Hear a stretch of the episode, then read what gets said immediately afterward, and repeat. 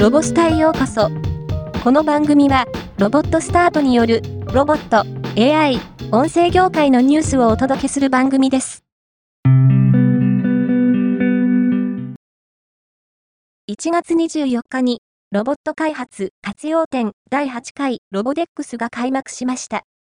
工場でのロボット活用を提案するスマート工場エキスポ、物流倉庫の自動化が一堂に会したスマート物流エキスポ XR ゴーグルやアシストスーツなどが展示されているウェアラブルエキスポも閉鎖され、26日まで開催されています。場所は東京ビッグサイトです。能登半島地震支援のメタバースチャリティライブ、イグジステンスを2024年1月31日にイベント向けメタバースクラスター内で有志ボランティアにより開催されることが発表されました。イグジステンスには VTuber の薄いクリア、キララ耳、青森リンコ、オキュタンボット、バーチャル美少女ネムの5名が出演し、歌唱等のパフォーマンスを行うとともに、実際に、物理現実でも山伏をしているバーチャル主言者のキリオ氏が、復興記念の登場を行う予定となっています。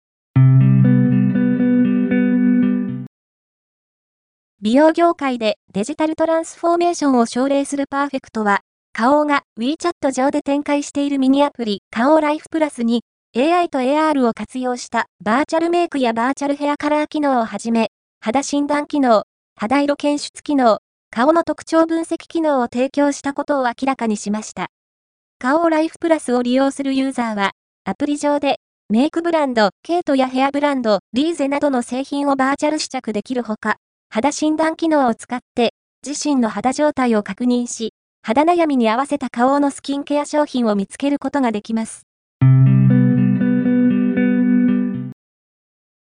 連載漫画、ロボくん第262回、動物の気持ちがわかるのだを公開しました。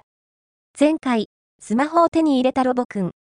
いろいろなアプリを入れて楽しんでいた。そして、猫の気持ちがわかるアプリを試してみることに。ロボくんは各週の木曜日更新です。